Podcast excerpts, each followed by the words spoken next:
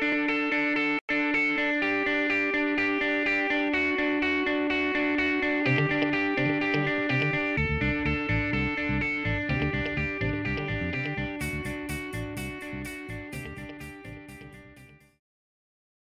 right, so we're continuing a series we began last week on joy. For those of you who were not here last week or were not able to watch the um, online service, just want to encourage you there is a prequel to this series that you can find on our website. It's the April 10th sermon series. It's the ser- sermon series on, which April 10th I preached on joy, overflowing with joy. That's sort of a prequel to get us into this series. And, it, and if you really want to understand some of the concepts that you may hear today, and you may say, wait a second, I thought joy and happiness were two distinct, very distinct things. Why is Stuart acting like they're, very, they're close synonyms? Go back to that sermon, and you'll hear that. And you'll hear a lot of other things that, misconceptions that we have about joy in that sermon. Uh, but last week we started the, the series proper, and we're talking. We, last week we talked about how joy is a gift from God. That if we want joy, the first place we should go is to God. We should go to Him and say, okay, God, you are a God of joy. You give joy. Give us joy. Give me joy if we're struggling with joy. Today we're going to see that joy is relational. And if you want to know more about that, we're going to talk about it in the series, in the sermon. So we're going to be looking at Galatians chapter 5, verses 13 through 26. This is Paul writing to the church in Galatia, and they were overrun by some teachers who were saying all kinds of things that was tearing the church apart in many ways, and they were uh, arguing with each other and frustrated with one another. And into that kind of situation, Paul, by the Holy Spirit, writes these words. For you were called to freedom, brothers. Only do not use your freedom as an opportunity for the flesh, but through love serve one another. For the whole law is fulfilled in one word you shall love your neighbor as yourself. But if you bite and devour one another, watch out that you are not consumed by one another. But I say, walk by the Spirit, and you will not gratify the desires of the flesh. For the desires of the flesh are against the Spirit, and the desires of the Spirit are against the flesh. For these are opposed to each other to keep you from doing the things you want to do. But if you are led by the Spirit, you are not under the law. Now, the works of the flesh are evident sexual immorality, impurity, sensuality idolatry, sorcery, enmity, strife, jealousy, fits of anger, rivalries, dissensions, divisions, envy, drunkenness, orgies, and things like these. I warn you, as I warned you before, that those who do such things will not inherit the kingdom of God. But the fruit of the Spirit is love, joy, peace, patience, kindness, goodness, faithfulness, gentleness, self control. Against such things there is no law. And those who belong to Christ Jesus have crucified the flesh with its passions and desires. If we live by the Spirit, let us also keep in step with the Spirit. Let us not become conceited, provoking one another, envying one another. Let me pray for us. Um, Father, this is your word. Even though Paul wrote the words down and sent it to the church in Galatia, by the Holy Spirit, this is your word to us today. Uh, so give us eyes to see and ears to hear and, and a soul and a heart a very center of our being that will receive this word for what it is your truth that is good for us, and that we would hear your word and respond with real faith, with real repentance, turning away from sinful ways, and that we would respond with real obedience, that, and that we as a congregation would grow in, in joy. Real, Holy Spirit brought about joy. And only you can do that. So, would you produce that within us? We pray in Jesus' name. Amen.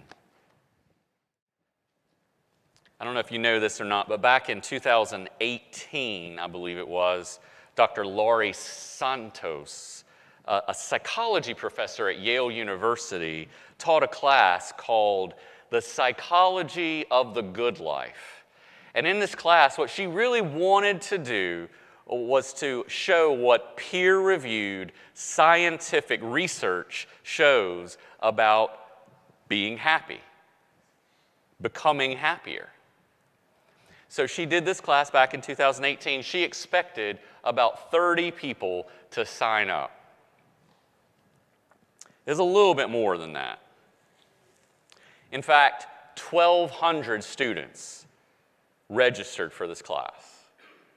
1,200 students. In other words, almost one out of every four undergraduates at Yale signed up for this class. The class was so big, they didn't have a room that would accommodate it other than the university concert hall. She had to recruit 28 graduate assistants to help her um, grade the exams. And she had to book 13 different um, rooms, classrooms, all across the campus just to be able to give the exams. And she actually claims that the day that she gave the exam, she wanted to make sure she went to each classroom, that she ran almost two miles just trying to get to each classroom. The class was so popular that Dr. Santos made the class available online for free. You can sign up today. Anyone who wants to take it, and to date, the last time I checked, 4 million people have signed up to take this class. 4 million people. What might we conclude from all this?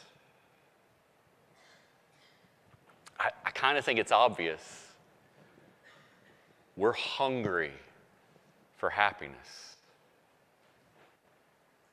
Right? We all want a little more joy in our lives. We all want to expand our gladness quotient. But if I can revise a, a Johnny Lee lyric from the 1980s, now I'm, in, I'm talking way back now, right? For some of you, you don't even know who Johnny Lee is. For some of you, you don't know what the 80s were.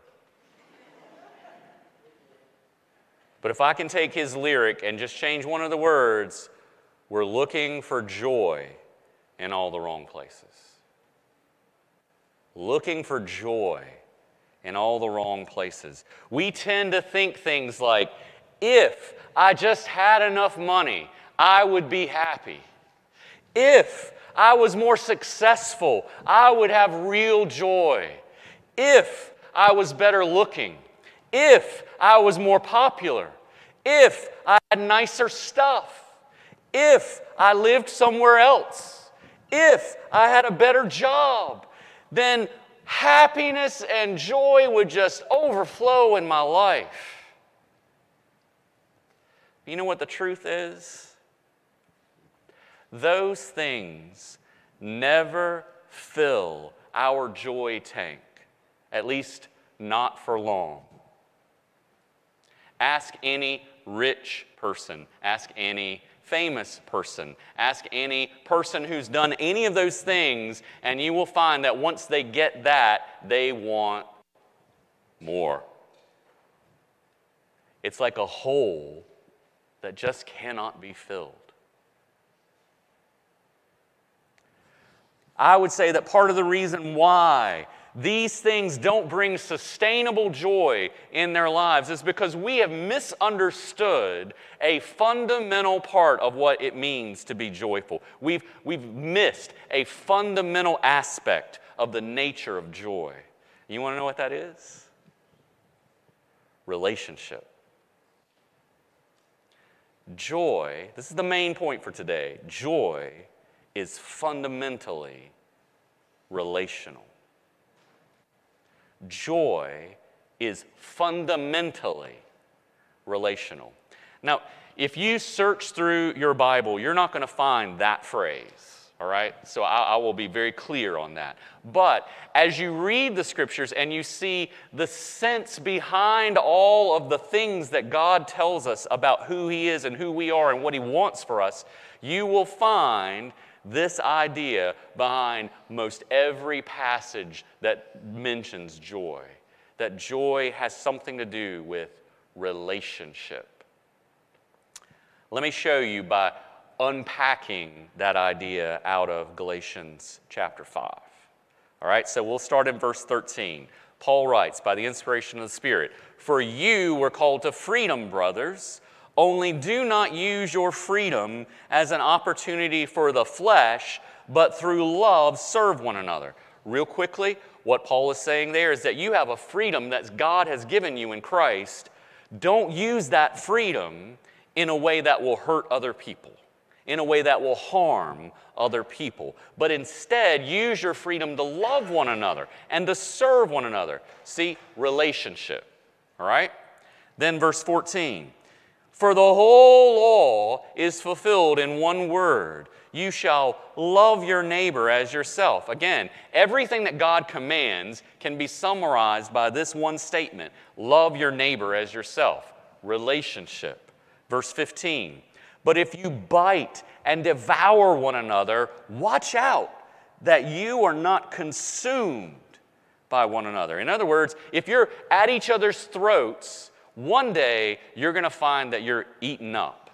Eaten up with anger, eaten up with jealousy and envy, eaten up with bitterness, frustration. Relationship. Those are issues of relationship. And then Paul sets up the contrast between the works of the flesh and the fruit of the Spirit. Hang with me for a minute.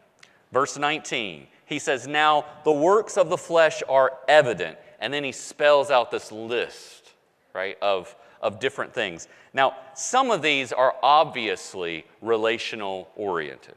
They're very, you're very quickly, you can say, oh, yeah, that's about relationship. Sexual immorality, relationship sensuality, relationship. Enmity, relationship. Strife, relationship. Jealousy, fits of anger, rivalries, dissensions, divisions, envy, orgies, all of those are sins that affect the relationships that are around you, right? We can all see that.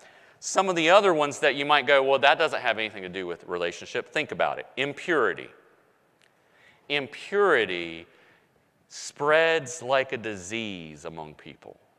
Think about in the Old Testament when God's people were out in the desert and heading to the promised land. He said, Look, if any of you are unclean, if you've done something that makes you unclean, impure, then you are to distance yourself from other people.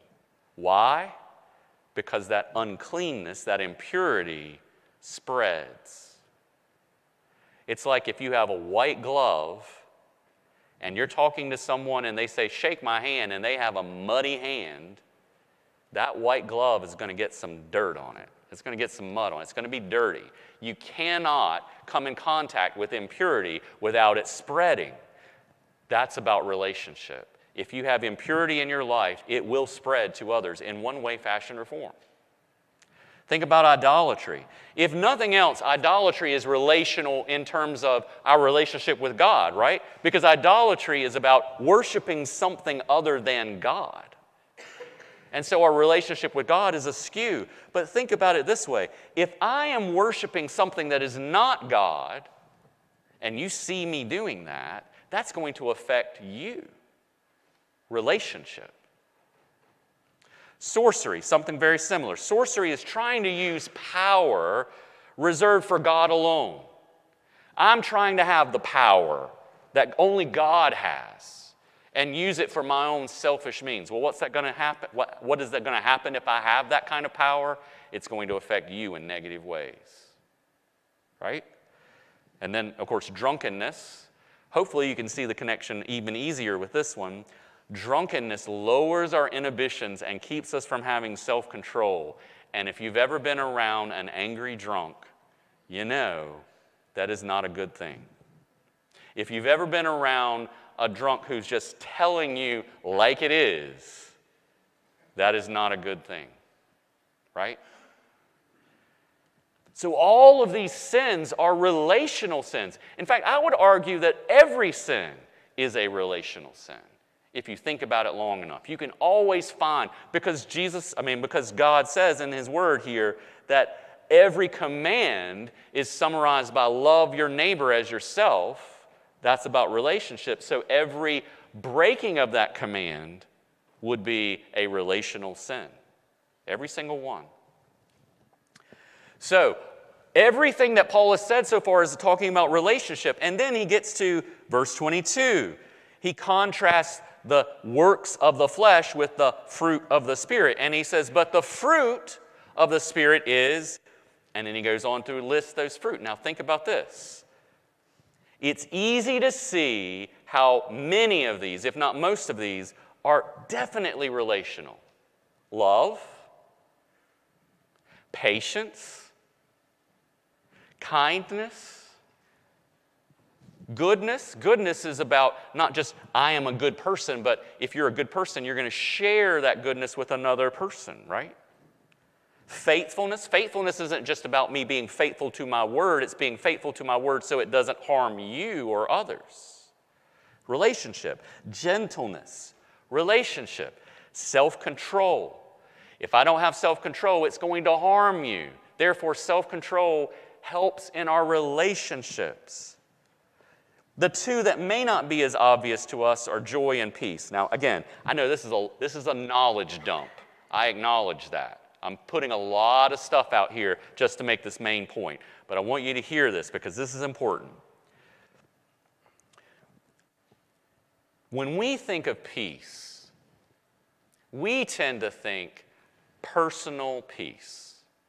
I feel good inside. That, and that's the way we read the scriptures, or we think the absence of war.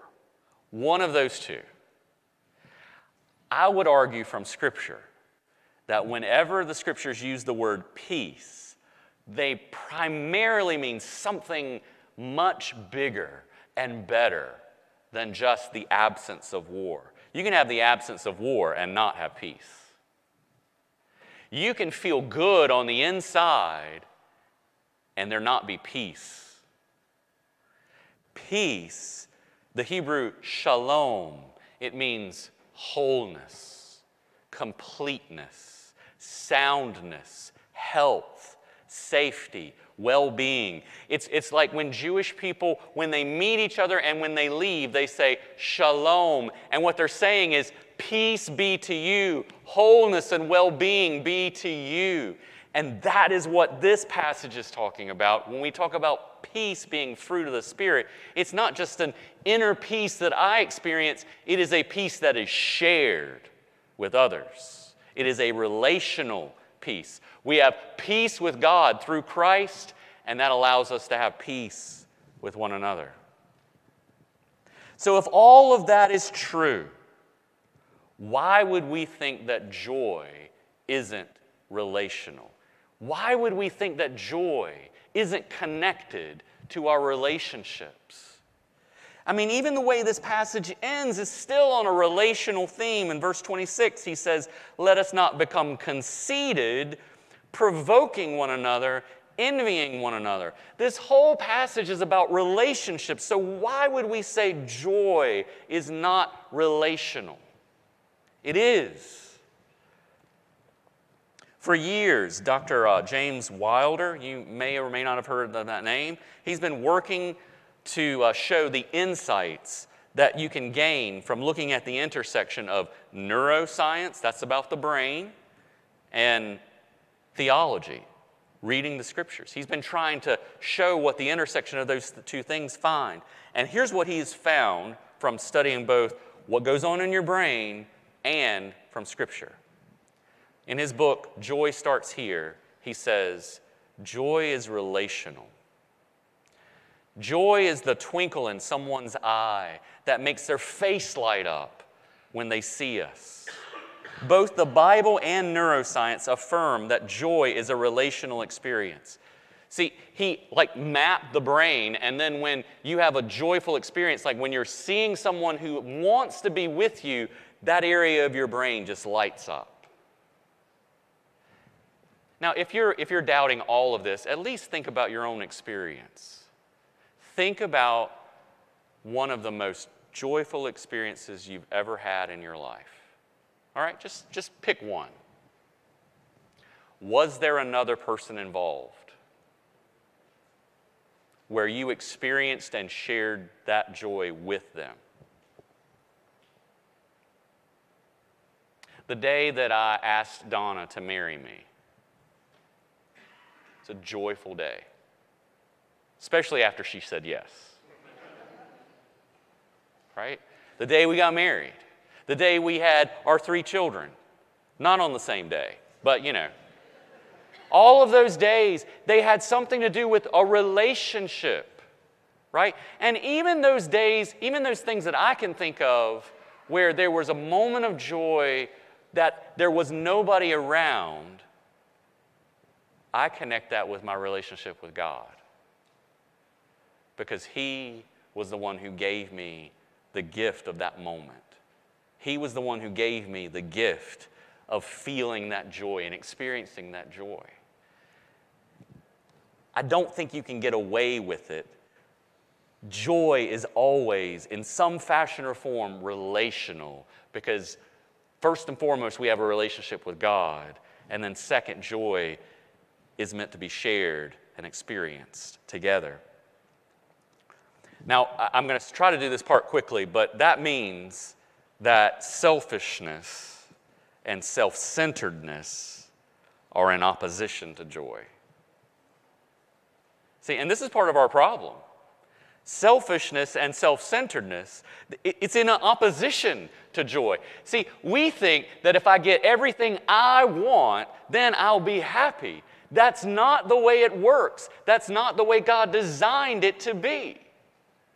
I mean, again, think about verses 19 and 21, and I won't read all of this, but he says, The works of the flesh are evident, and he gives all these sinful things. What does every single one of those things have in common? selfishness, self centeredness. This is about me and what I want. I want this pleasure. I want this enjoyment. I, I, I. It's all about me. But the fruit of the Spirit, verse 22, is not only love and gentleness and faithfulness and, and patience and all of those, but it's joy. Joy is opposed to self centeredness, and self centeredness is opposed to joy. You know, um, Armand Nicholi, in the book The Question of God, C.S. Lewis and Sigmund Freud debate God, love, sex, and the meaning of life, says this No aspect of life is more desired, more elusive, and more perplexing than happiness. People wish and strive for what they believe will make them happy good health, attractive looks, an ideal marriage, children, a comfortable home, success, fame, financial independence. The list goes on and on. Not everyone who attains these goals, however, finds happiness. And you know why? Because they're pursuing it out of a selfish motive. Whenever it's all about what I want, we're robbing ourselves of the experience of joy. Anytime it's all about me, I rob myself of real joy. Because you see, God's design is that joy is to be experienced and shared with others. God's design for joy is that it's experienced and shared with others. Again, think about verse 22. The fruit of the Spirit is love, which is to be shared and enjoyed joy, peace, patience, kindness, goodness, faithfulness, gentleness, self control. All of those things are to be shared and enjoyed. Put it this way if someone came up to you and said, I'm a very loving person, but then they treated everybody like trash, you would say, No, that person is not a loving person. If someone said, I'm a patient person, but then everybody who comes across their path, well, you know, they're not patient with them. then we would say that claim of being patient doesn't make sense. If someone was to say, I'm a kind and gentle person, but they're insensitive and harsh and cruel, we would, we would conclude rightly that that person is either lying about being kind and gentle or they're self deceived. Right? Every one of these, you could talk about it that way. So if someone says, I'm a joyful person,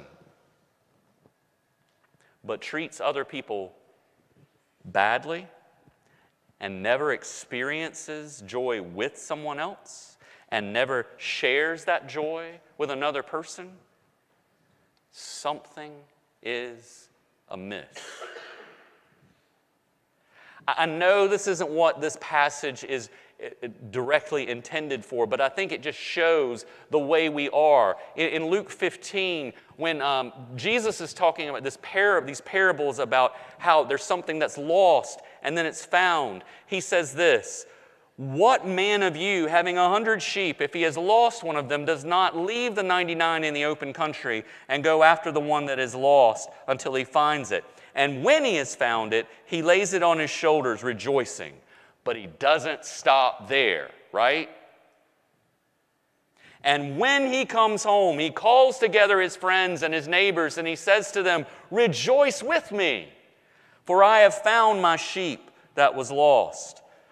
Or the next parable, when a, woman having 10 silver coins, if she loses one of those coins, does not light a lamp and, and sweep the house and seek diligently until she finds it. And when she has found it, she calls together her friends and neighbors, saying, Rejoice with me, for I have found the coin that I have lost.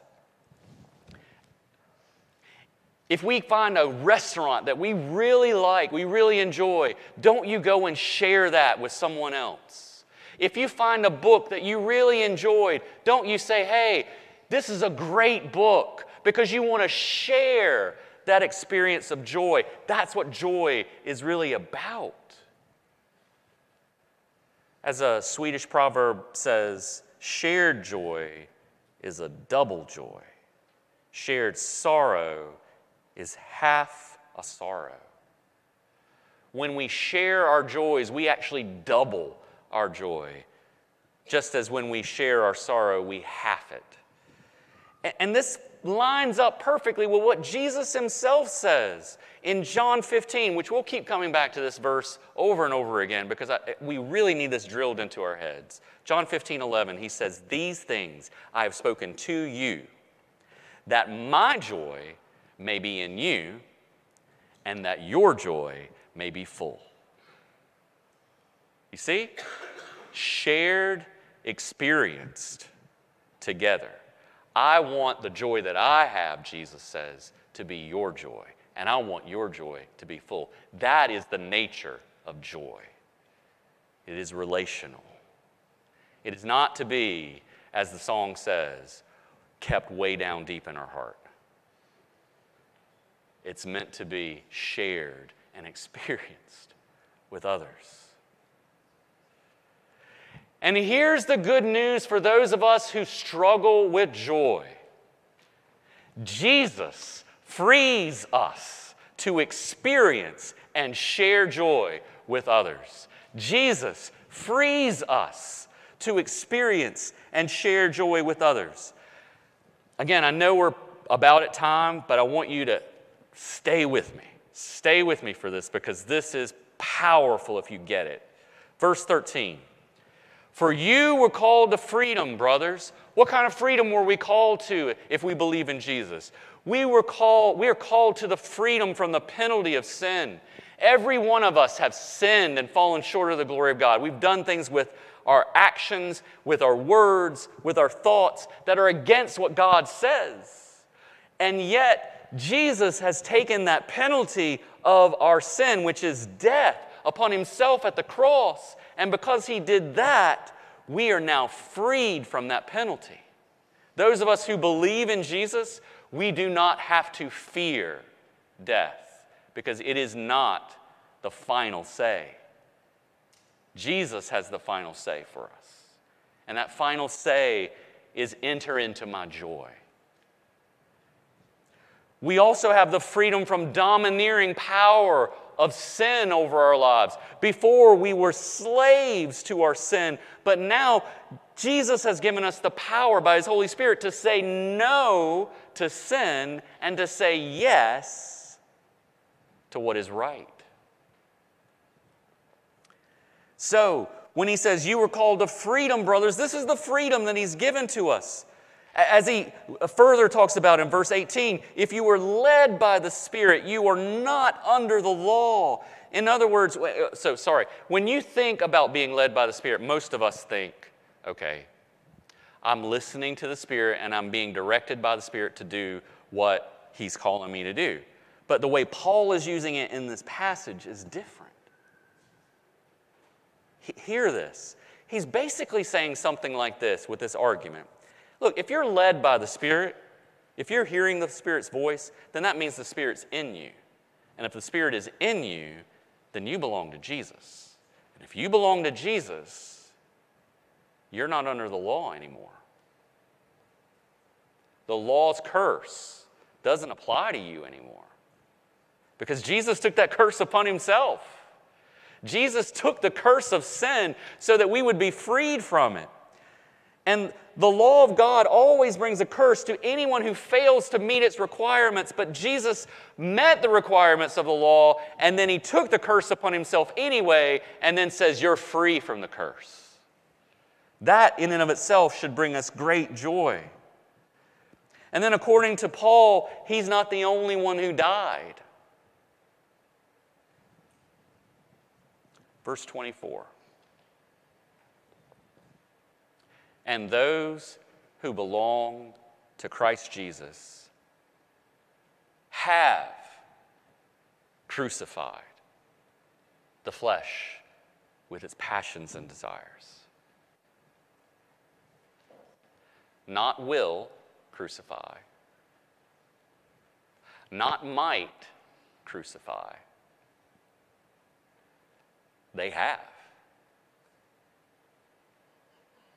We are to consider ourselves dead to sin and alive to God in Christ. Because when Christ was crucified on the cross and he took our sin upon himself, that old person died, and now I'm a new person. And I'm to think of myself that way. Not that I won't struggle with sin, I will. Not that I won't um, fall every once in a while, I will, maybe even more than every once in a while. But ultimately, I'm a different person because that old me is dead and buried. And now there's a new me. And that leads us all back to verse 13. You were called to freedom, brothers.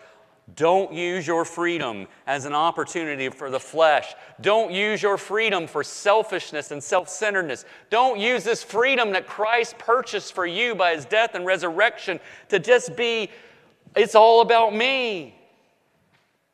No, instead, love each other, serve one another. And verse 22 the fruit of the Spirit is love and joy and peace and patience and kindness and goodness and faithfulness and gentleness and self control. Our freedom in Christ allows us to experience these things because the Holy Spirit resides in us. And because the Holy Spirit resides in us and Jesus has freed us from all the bad stuff from sin, that makes us be able to have joy.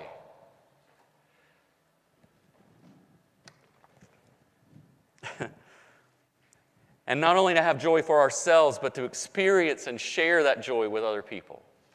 Look, maybe you don't think that's good news.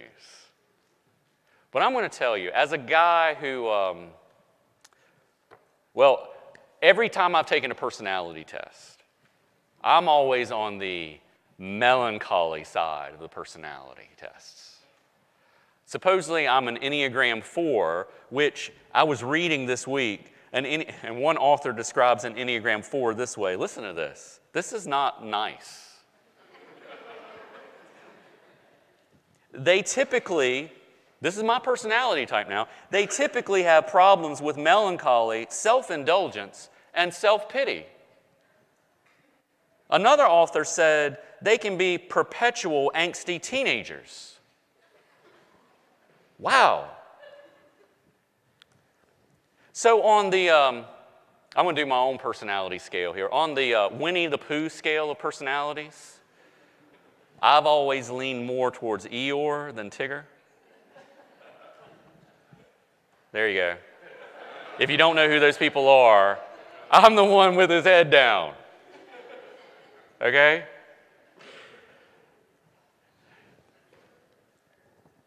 To me, this is such good news because Jesus doesn't come to me and say, Well, Stuart, that's just who you are. You're just a melancholy person and you're never going to experience joy. So you just might as well get used to being sad all the time. That's not what Jesus says to me. No, what Jesus says is joy is your destiny. Joy, wonderful, delightful, satisfying joy. And you, Stuart, and you, any of you who suffer from the same kind of maladies that I do, you can experience something of that joy even now, even today, in this fallen, messed up, screwed up world that we live in, because the Holy Spirit resides in you, and because the Holy Spirit resides in you, He can produce and will produce joy. He will. May not be an easy process, may take a lot of time. And the ultimate joy will be when we see Jesus face to face. But even now, we can find joy in this life. I hope that's an encouragement to you because it sure is to me. For most of my life, I've lived thinking, I will never be a joyful person. Now I'm looking forward to seeing how God is going to fill me up with joy. So, an action point for today relying on the Spirit, seek opportunities to experience and share joy with others. Seek opportunities to experience and share joy with others. If joy is really to be shared and experienced, if joy is relational, then seek opportunities to do that. Life groups. It's a great way to do that. Our life group met last night and we watched this movie from the 80s and we experienced some joy together just by being together and experiencing that. I would just encourage you get together with people and let the joy of your relationship bubble up to the surface. And if you're thinking, well, Stuart, that sounds way too, um, that's some, some way too practical, because joy is the fruit of the Spirit, right? The Spirit is the one who works this in you. Let, let me explain something. So, in verse 25 of this passage, Paul says, If we live by the Spirit, let us also keep in step with the Spirit. Okay, you're alive because of the Holy Spirit. But then Paul says, Hey, you really want this fruit in your life? Keep up with the Spirit, keep in step with the Spirit. Walk by the Spirit. What does that look like? It's like getting on an escalator, right? If you just stand at the bottom of an escalator like that, and you look at it and you go, I really would like to get to the top. Maybe this escalator will get me there. But you just continue to stand there, you ain't going nowhere, right? I'll step out so you can see this. But if you take that step, Holy Spirit, I believe you can do this. Take me to joy. He'll get you there. One way or the other, He'll get you there. Even if you fall down, the escalator of the Spirit will still take you all the way up. That's part of the good news. If you take that step of faith, that believing that Jesus really does mean he wants us to be full of joy, and so he filled us with his Spirit so that we will be full of joy. So, folks, for God's glory and for our good, let's share the joy God has given us with one another. Let's do that today. Let me pray for us. Lord, will you help us to share the joy that you've given to us, whether it's joy over just eating uh, a french fry, or if it's the joy of a sunset, or if it's the joy that you placed in us supernaturally by your Spirit, cause us to share and experience that joy with others so that we as a church would grow in your joy, Jesus. And we pray this in your name. Amen.